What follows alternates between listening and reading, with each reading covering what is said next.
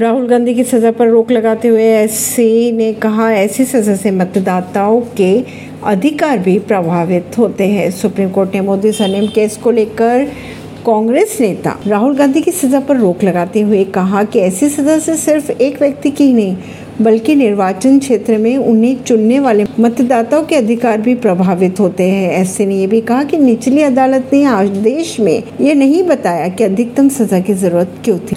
आपराधिक मानहानि के मामले में सुप्रीम कोर्ट ने राहुल गांधी को दी बड़ी राहत। उनको सजा देने पर लगाई गई रोक। मोदी सरनेम केस की अगर बात की जाए तो इस मामले में सुप्रीम कोर्ट ने राहुल गांधी को बड़ी राहत दी है। सुप्रीम कोर्ट ने इस मामले में फैसला सुनाते हुए कहा, इस मामले में राहुल गांधी की सजा पर रोक लगाई। जज ने राहुल गांधी को राहत देते हुए कहा, हम सेशंस कोर्ट में अपील लंबित रहने तक राहुल को दोष सिद्धि पर रोक लगा रहे हैं। सुप्रीम कोर्ट से राहुल गांधी को राहत मिलने पर कांग्रेस ने कहा, यह नफरत के खिलाफ मोहब्बत की जीत साबित हुई। सत्यमेव जयते और जय हिंद के नारे भी लगे।